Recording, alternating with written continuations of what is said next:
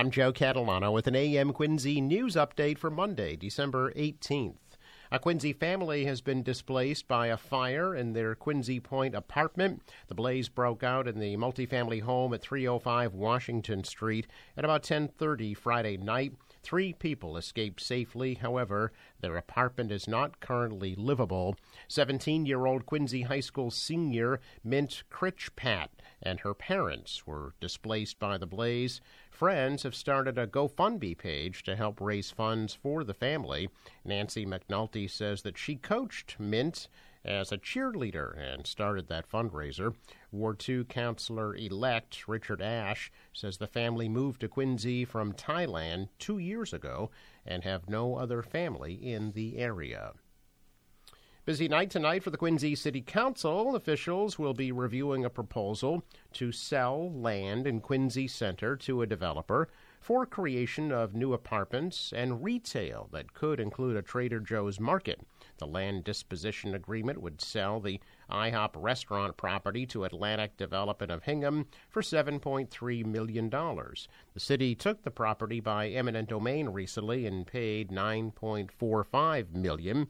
Atlantic Development would create 325 apartments with ground level retail that could include the grocery store, a restaurant, and a bank. Atlantic's DJ McKinnon says the site is exactly what they're looking for. Plan also includes a city owned 800 space parking garage. McKinnon hopes to break ground before next summer and have the project completed late 2025 or early 2026.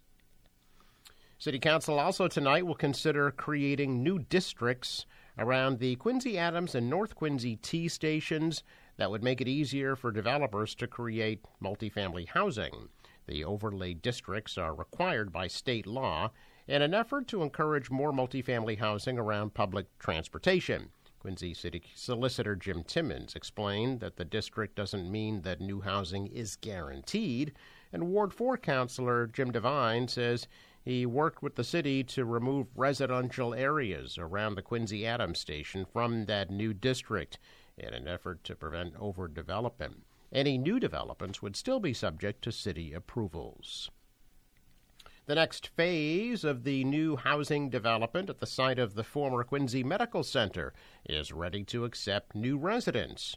Fox Rock Properties of Quincy says they are pre leasing apartments at Ashlar Park on Whitwell Street Two of the four buildings are already open, and the third one will be ready soon.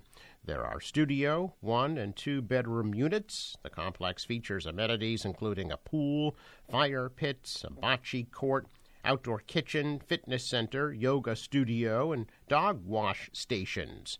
There is garage and surface level parking. The former hospital administration building was saved and is used as a community center for Ashlar Park residents. The final phase of the 465 unit complex is slated for completion in April. Ashlar Park is managed by the Bozzuto Corporation.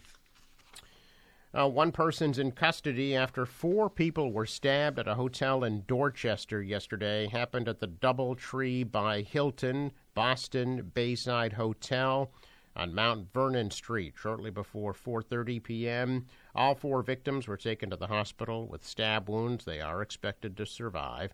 No other information was being released about that incident. A Braintree man facing charges related to the burglary of the Valentino store on Newbury Street in Boston. Early Monday morning, Boston police say 50 year old Wayne O'Keefe broke into the store and stole about $30,000 worth of merchandise. Police arrested O'Keefe in the South End after they were asked to be on the lookout for a vehicle possibly involved in the burglary. Police found the vehicle on Melnia Cass Boulevard and arrested O'Keefe on motor vehicle violations and drug possession. He was later charged with the burglary. He'll be arraigned today in Boston Municipal Courts. Well, Massachusetts State Police are investigating after several trees were cut down in two South Shore communities, blocking roads early Saturday morning. Plymouth police responded to the area near Lower College Pond Road and Cranford Road about 2:30 a.m. for a felled tree across the roadway.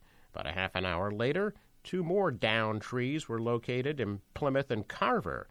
Around 4 a.m., Plymouth police asked state police to check near the Myles Standish State Forest, where two more trees were found cut down. Patrols then began searching the area and monitoring the exits. So far, no arrests have been reported. Whitman had been home to the Peaceful Meadows Farm for more than a hundred years until this past summer when it went up for sale.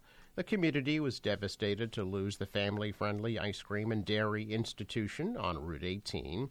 So when Hornstra heard that Peaceful Meadows was going to be sold and developed, he knew he had to step in Peter Hornstra bought it at that auction for nearly $2 million and is now going through the painstaking process of getting it back to good old fashioned dairy farming. Peaceful Meadows has not had actual cows and dairy milking on the property for 30 years. Hornstra is undertaking a major project to change that, with plans to apply for grants, rehab the barn on the site, and bring more than 100 cows back to the land. Business at the dairy store and ice cream stand is already booming again, filled with customers very happy to see the business stay in a farming family's hands. Hornstra said it was really not in his plans. He was hoping to wind down and hand off the farm in Norwell to his son, but now sees this as a way of protecting a way of life. A check of business news. Stocks are mixed. The Dow is up 56. The Nasdaq rose 52. The S&P fell a fraction. World shares mostly lower. The euro is up. Oil $72 a barrel. Sports Patriots lose to Kansas City 27 17. Celtics beat Orlando 114 97. Forecast from the National Weather Service today wind driven rain at a high of 61 degrees. Rain will gradually end tonight, low 59. Maybe a shower tomorrow, 48 for a high. Sunshine Wednesday, high 43, and sunny 40 on Thursday. For the boater, waves about 3 feet, the wind out of the southeast gusting to 35, maybe 50 knots at times, at a high tide at just before 3:30 this afternoon. Sun rises at 7:07, sets 4:13. I'm Joe Catalano with an AM Quincy news update for Monday, December 18th.